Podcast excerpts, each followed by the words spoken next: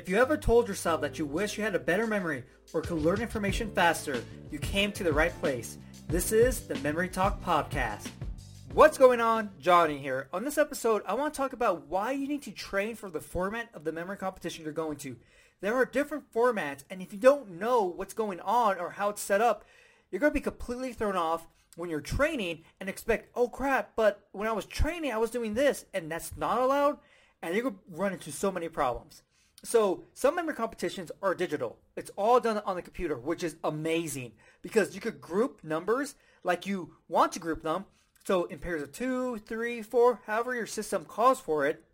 But also you get your results right away. So you can make a good judgment like, oh, okay, what am I going to do? Uh, okay, th- that's going to be the next plan for my second trial. So you really have a lot of advantages when it's all digital.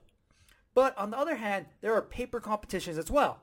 And so everything's out on paper. If you want to have columns, you have to get a copy of the numbers, draw on a transparency sheet to lay over your numbers. Okay? So I had to do this for binary. I had to go in, get like a example sheet, make my columns, and then when I memorized, I flipped over the actual memorization paper, then placed my transparency sheet on top of it.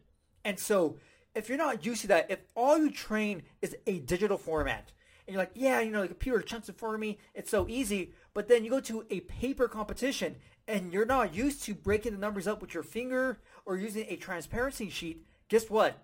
You're going to suck completely because you're not used to that format. You're not used to, oh crap, I have to use my finger as a guide instead of having the numbers highlighted or the cards highlighted on the computer. And so it's so crucial for you to learn and know the formats of all the different competitions you're going to.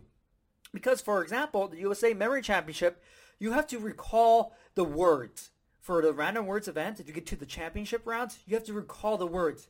So spelling doesn't even matter. You, you have to say the words correctly.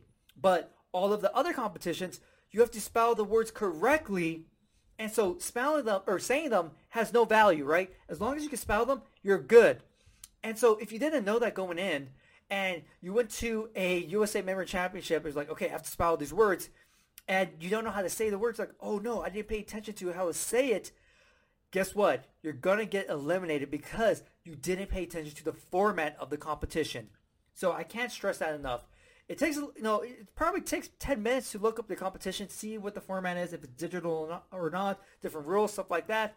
And then boom, start to do your training like it's a competition. Follow all the formats in your training because when you get to that competition, it's not going to be a surprise. You're like, you know what? I've been training training this format the whole time. Bring it on. And then, and then you're going to master that memory competition. You know, you're going to blow it away because you've been training for that competition in every single aspect.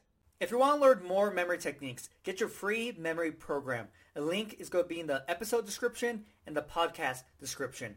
Also, if you haven't subscribed to my podcast yet, subscribe, share it with everyone, and if you have a minute, I would greatly appreciate it if you left me a review. Hopefully, you enjoyed this episode, and I'll see you next time.